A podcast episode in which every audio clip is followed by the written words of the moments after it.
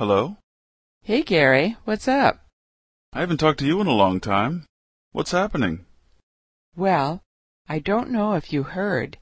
I just moved into a new apartment in L.A. No.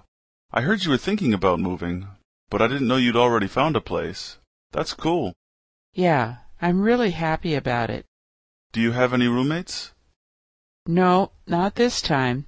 It's a big change for me because I've never lived alone. Don't you think you'll be lonely? Not really.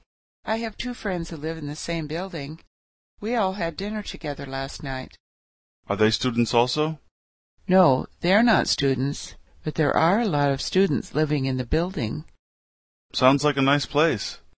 Yeah, I think it's a good environment for learning English.